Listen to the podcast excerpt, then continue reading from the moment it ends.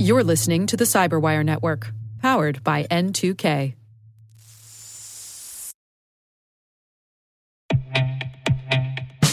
And now, a word from our sponsor, SpyCloud, the leader in operationalizing cybercrime analytics. Traditional threat intelligence is a thing of the past. Cyber criminals are stealing vast amounts of credentials, session cookies, and financial data every day, and it's hard to keep up. SpyCloud is the trusted partner businesses turn to fully understand their darknet exposure risk and neutralize threats before it's too late. SpyCloud alerts your organization as soon as an employee or customer's data appears on the darknet, so you can act faster than bad actors to prevent cyber attacks like ransomware, session hijacking, account takeover, and online fraud. With insights from the industry's largest repository of recaptured data, protect the digital identities and systems most important to your business. Get your free corporate darknet exposure report at spycloud.com/cyberwire and see what information criminals have in their hands today. That's spycloud.com/cyberwire.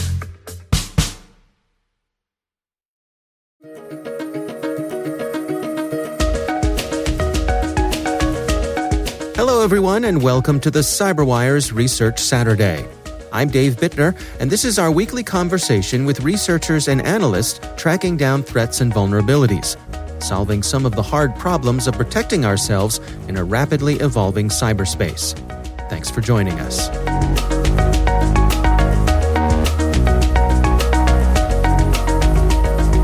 Well, Jack Voltaic got its start back in 2016.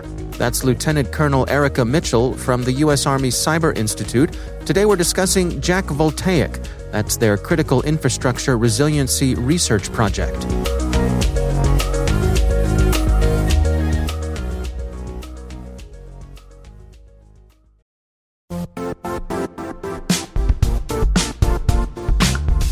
The IT world used to be simpler. You only had to secure and manage environments that you controlled. Then came new technologies and new ways to work. Now, employees, apps, and networks are everywhere. This means poor visibility, security gaps, and added risk. That's why Cloudflare created the first-ever connectivity cloud.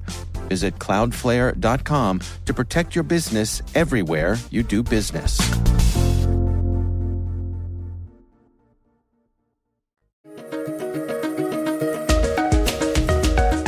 My predecessor, Chief Warrant Officer 4, Judy Escobel, was looking for a research project and started thinking about, we have these mutual assistance agreements for energy companies. If there's, a major natural disaster, you get linemen from all over the nation coming to help whatever the affected area is.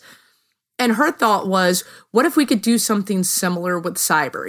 We have struggles in having the appropriate number of cyber personnel. We have a negative unemployment rate in cyber. So what if we could lift and shift personnel when there's a major disaster? And so that's how the Cyber Mutual Assistance Workshop in 2016 happened. And at that workshop, they discovered that there was difficulty in translating things across companies and across sectors. And so the broader research became, how do we help these sectors talk with each other and leverage each other in the event of some type of cyber incident? And so they conducted Jack Voltaic 1 in New York City in partnership with Citi. And from Jack Voltaic 1, they tested a terrorist attack with a cyber attack that occurred afterwards, particularly targeting the finance, transportation, and energy sector. And the data that came out of that showed that we weren't really prepared for opportunistic cyber attacks. And so New York City was able to leverage that research and have since stood up their very own cyber command. And then you move on to Jack Voltaic 2. What was the program there? So with Jack Voltaic 2, we decided that we were going to take a look at another major metropolitan area. In this case, it was Houston.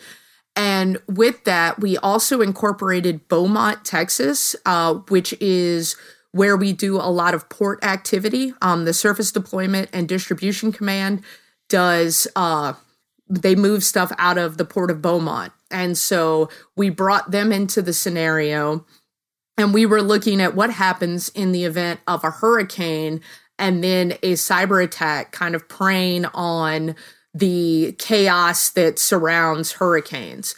And what we learned from that is, one, during a hurricane, all the ships are going to be pushed out of the port. So any cyber attacks that happen after that are basically overcome by events and don't have an effect.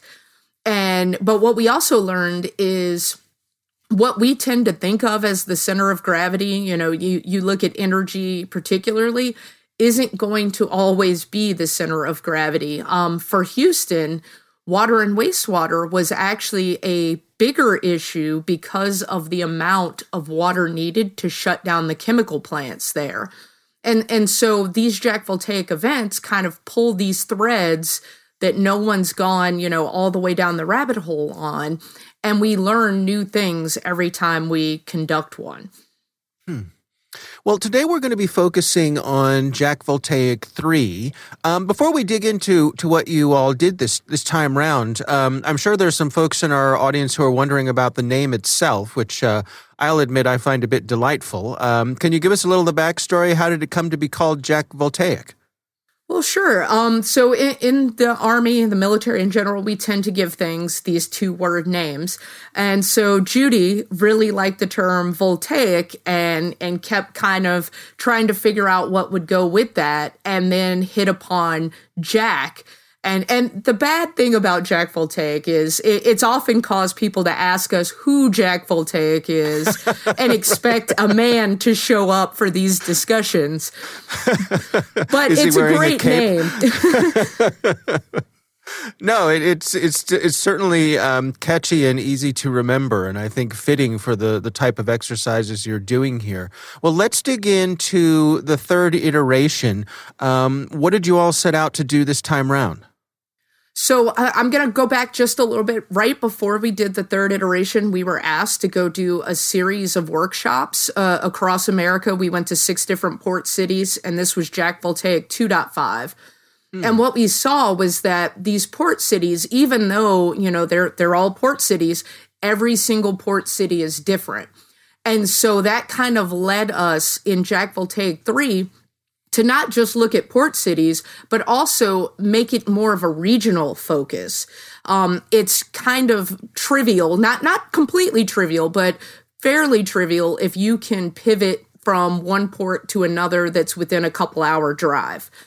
Where it becomes difficult is when you have 2 ports that are in close proximity to each other that are both experiencing problems, and then you've got to start looking further away to pivot to a different port if you're trying to do a forced deployment.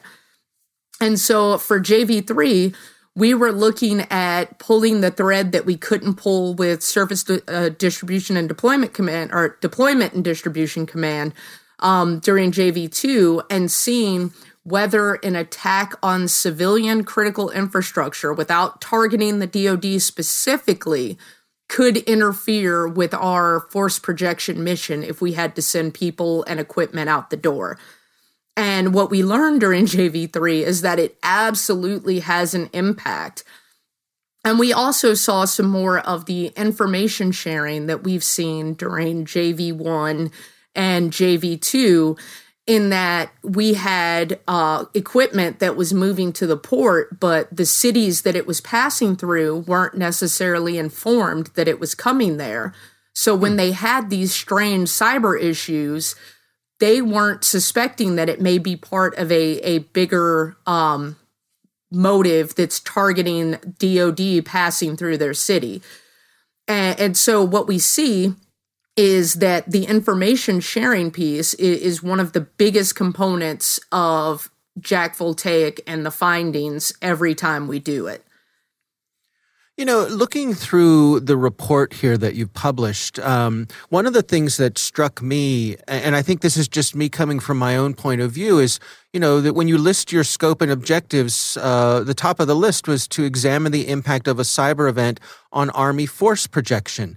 And I think it's not reflexive for me to think about Army force projection within the continental United States. I think, you know, most of the time I'm thinking of the Army going to other places and doing things, but this is part of your mission. And I think for whatever reason that has sort of fallen out of the popular imagination of the types of things that you all do, but still an important part of the mission, yes? Absolutely. So a lot of times we assume away any risk in the homeland, or we assume that we're going to have this uncontested homeland, and that if I need to move equipment from Fort Hood to Beaumont, nothing is going to stop me. If I need to move equipment from Fort Gordon to Charleston, which coincidentally I did back in 2003, nothing is going to prevent me from being able to do that.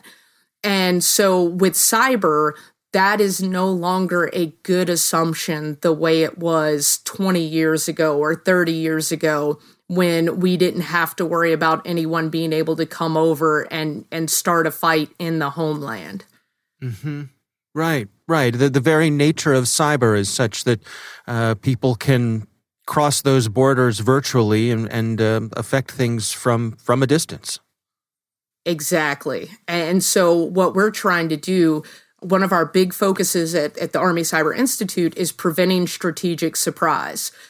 If we can dream it, someone can do it. And so that is why we're focusing so heavily on preventing that strategic surprise in the homeland and having cyber prevent us from being able to complete our force projection mission. Well, let's go through the scenarios here and how you organize things, you know, the varying degrees of types of events and impacts that could have on things, both within the military and the cities themselves. Can you share with us, how did you go about planning this? So we had a team that got together, and we actually researched events that have happened. So, for example, for some of the train injects, there was a young boy in Europe who, at 14 years old, managed to derail a train through hacking. And so we based everything on existing malware that could deliver the injects that we had, and on existing events that had already happened. And that way, it kind of prevents people from fighting the scenario. You know, when you come up with something that's completely off the wall, people don't really want to trust in the scenario, and they're more likely to say, oh, well, that can't really happen. But in this case, we were able to say, look, everything we're saying can and has happened. And that was our main focus, was to make it a realistic scenario using real-world events. Can you walk us through then, and how does it play out? I mean, do you start with low impact things and sort of crank up the heat from there? So in this case, absolutely. We went with a death by 1,000 paper cuts type scenario. And that's because what we're looking for is, at what threshold are people going to recognize that this may be an actual cyber event? And then for the next step, at what threshold are they going to declare that it's a cyber event? Because from a legal and policy perspective, there has to be a declared event for certain things to trigger certain support from the federal government and for states to get involved.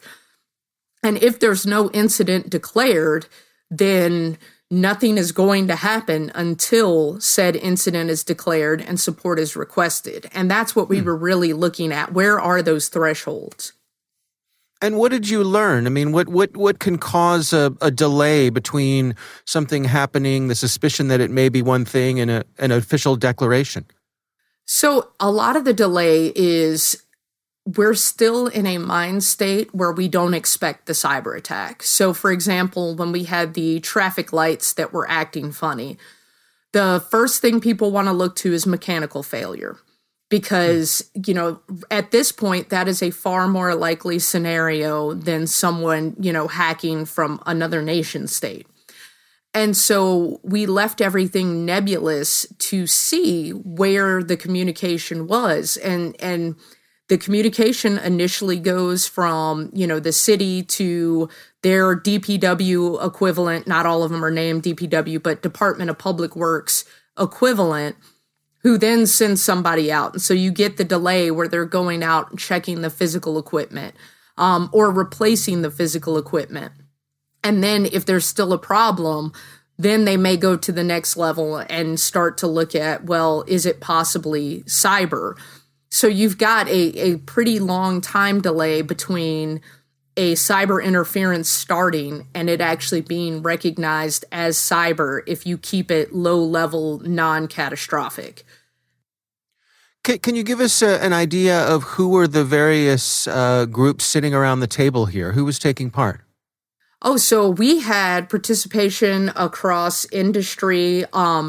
We had the local governments from the cities of Charleston and Savannah and town of Mount Pleasant.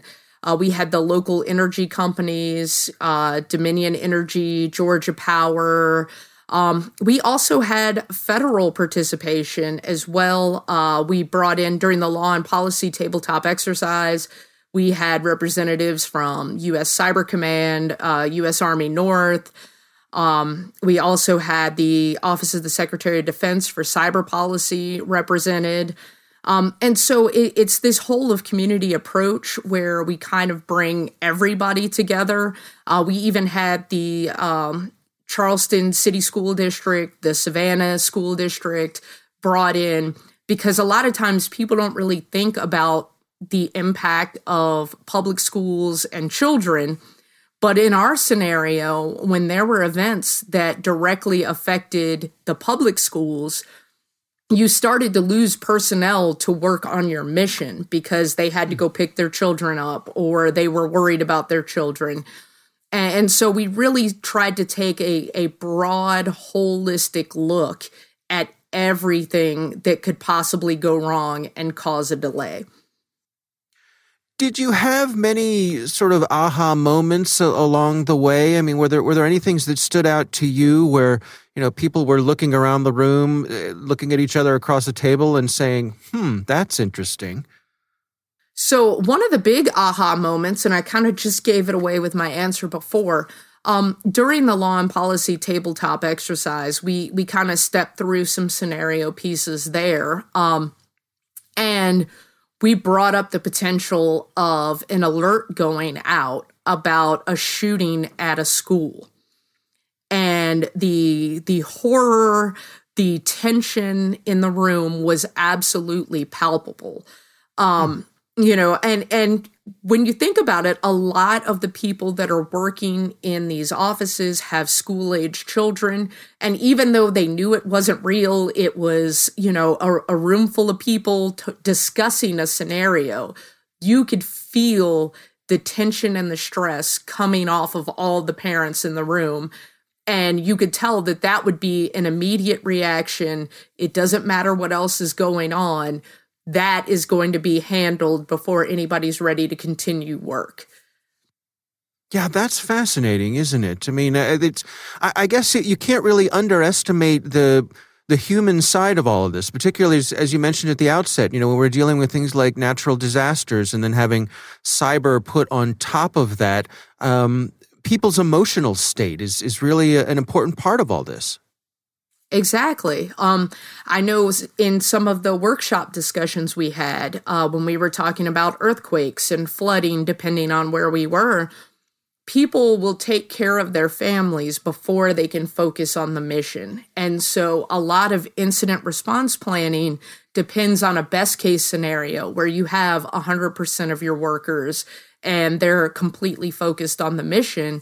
When the reality is, if you're having these other issues, whether it's, you know, natural disaster or a terrorist attack or any other type of physical event, people are going to definitely put a lot of focus on making sure their families are safe before they focus on the actual job. What were some of the main take-homes here? At the end of the day, what did everyone learn? So at the end of the day, I will say one thing that I've got to put in there that kind of trumps all of the actual lessons from JV3 itself is that we managed to conduct this fully distributed virtually online. And that's a whole new thing in tabletop exercises. Ordinarily, and up until the end of February, we were bringing everybody together in a room where they could interact, talk face-to-face, build this trust. And then with COVID travel restrictions, we had to lift and shift and move the entire thing online. And now I absolutely prefer the online methodology because realistically, that's what's going to happen if there is an event. You're still going to be in your office, especially as long as we saw it take for people to recognize that it may be a cyber incident, even though they were participating in a cyber exercise. So I think us moving this online and doing it 100% virtual far better mimics real life than actually bringing everybody in a room together where you kind of have a shortcut. You don't have to pick up the phone and call someone or email someone. You can just talk across the table. Right. And also, in addition to that, what we've learned is we need more of these. And that's not me trying to toot our horn or anything like that. The reality is our structure and our framework has basically brought as many questions as it's answered. And so with us doing one every couple of years, we've found that is not going to get to the heart of the problem in the same way that having cities able to do their own would, where they can do them more frequently and they don't have to go through the process we have to go through of coming into a new area, trying to understand the local landscape, finding the right partners, establishing trust between all the parties. And what we're hoping to do and what we've been working on is making it where these cities and even possibly, regions and state level can conduct their own exercises and start to evaluate their progress on top of where they are now, but be able to continue to do them and evaluate progress from there. Yeah, I mean, it really strikes me that there's an advantage to the cities of having you all from the Army Cyber Institute kind of take the lead on this, because you're not coming into an area with a set of biases, that you don't necessarily know, all the ways that this particular locality does things. And so you're not liable to have that sort of, that old chestnut about, well, that's the way we've always done things. You're able to bring fresh eyes to the situation. Right. But now we're trying to use our framework to bring those fresh eyes without us having to go there ourselves. It's just for, economy of scale, right? I have a small team. We have 3 to 5 people at any given time. And so trying to go out to a lot of different locations isn't going to get us where we need to be quickly. And so that's why we've developed a suite of tools that allow cities to go in and without necessarily seeing the scenario up front, they can share what sectors and subsectors they want to have participate, how long they want the exercise to be, whether it's a half day or a 3-day exercise. And they can input a certain level of information about what they're looking to do. And then what our tools do is it basically fills in the Mad Lib for them and hands them back an exercise guide and a player handbook. And it also gives them a data collector guide, like what information do they need to know? What questions do they need to ask? And then at the same time as they get their documentation to run their exercise, it's also sent over to the Norwich University Applied Research Institute's Decide platform. And they can actually play the exercise online in the Decide platform. And so what we've done is we've kept it low cost and low impact for the cities, but we've also managed to spread what we can do with just a handful of people. And what's the response been so far with the cities that you've partnered with? How are they feeling about having gone through this exercise together? So every city we've partnered with has loved it. They've leveraged it, at least so far. New York City and Houston have both leveraged the results of the exercise to get grant money to improve their cybersecurity. Charleston and Savannah are working on that, but they're, you know, still very early in the process. And they've all requested to do it again. I actually just spoke with someone a few days ago about the potential for Houston doing it again. And so what we're offering is for Houston to be able to use these tools and develop their own exercise using our framework. And so that's what we're hoping to do, because we would love to have that repeat exercise feedback as opposed to, okay, we've done this one area and we're never going to see you again. You know, we would love to be able to follow up and have people continually do these so they can see where they've improved, what areas they still have for improvement.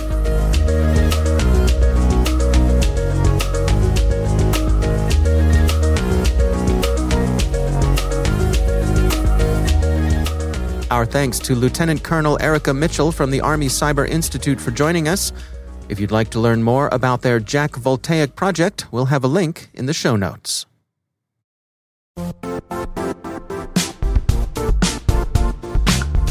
Don't struggle to align your organization's cybersecurity with business risk. Get the only solution that goes beyond reacting to threats with vulnerability and risk monitoring. You need the next evolution of MDR. And only Critical Start delivers it. Critical Start doesn't just monitor and respond to threats. They put you in control by detecting suspicious activities, quickly responding to contain threats, and identifying your most critical assets and protecting them against vulnerabilities and exposures.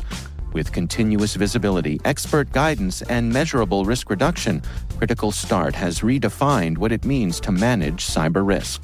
Demonstrate provable security maturity to your leadership while positioning your program to achieve the greatest risk reduction per dollar spent. Stop fearing risk and start managing it with Critical Start. Visit CriticalStart.com and request a demo today. That's CriticalStart.com.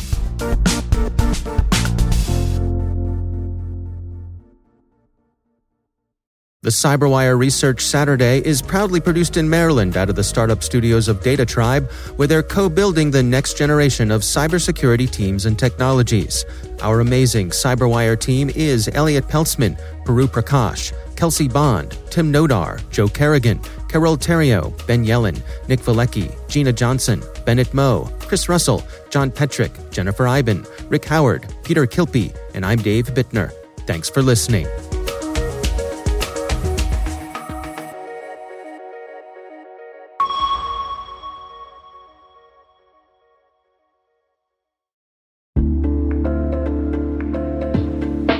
Hey all, Rick here.